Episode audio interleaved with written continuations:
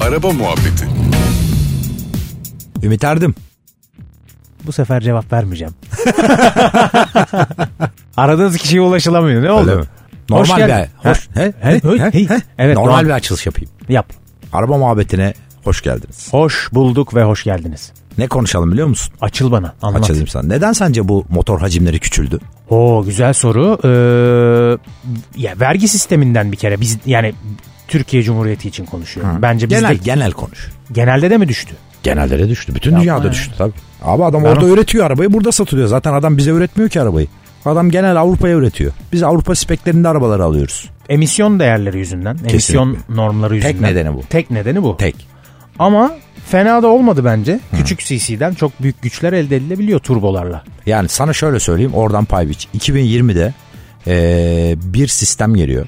Emisyon kuralları geliyor yani bütün dünyaya. Öyle bir söyledin ki Avrupa bak ağırlıklı. 2020'de babacığım bir sistem geliyor. Bir sistem. Alma bu sene alma sistemi. bekle Emisyon bak. sistemi. 2020'de ah Şu anki markaların mevcut üretim si- üretim bantlarındaki yani arabalardan yola çıkarak cezalar çıkartıldığında marka başına milyar euro cezalar çıkıyor.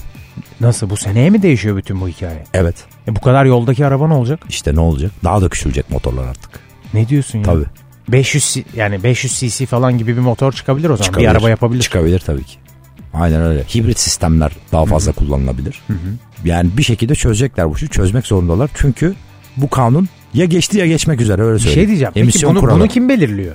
Bunun belirleyicisi kim abi? Güzel soru. Valla ben de hiç araştırmadım. Ya ha bu kim kadar olduğunu. marka, bu kadar milyar milyon euro, Milyar bir euro, şey. milyar, hani milyon. nasıl oluyor? Kim bu merci kim abi? Ben de araştırmadım bunu ha, hakikaten. Ben bunu İlginç bir yani. araştırayım. İlginç evet. Herkesin ekmeğiyle oynuyor lan. O kurulu bir bulalım.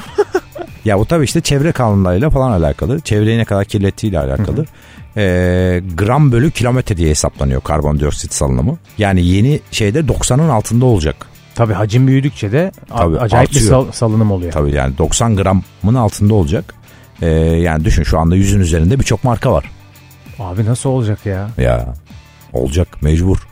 Ya burada tabii şey de aslında fena olmaz. Mesela hani bu normlar tamam ama mesela ikinci el araba ithalatına da başlasak ya mesela keşke öyle yasalarımız çıksa. Biz hani orada orada hani şeyi tutmayan arabaları biz alsak ikinci el burada uyguna olmaz mı? Olabilir Hayal mi? aslında. Yo olabilir. Böyle şeyler de olabilir ilerleyen Olabilir günlerde. abi. Her şey olabilir. Bir şekilde bir pazara girmek zorunda. Dünya bir karışacak araba. Ümit. Vallahi abi ya, Tabii. yapma. Şifreyim de şifreyim Doğan. Hadi sağ ol. Teşekkürler sağ ol. Araba Muhabbeti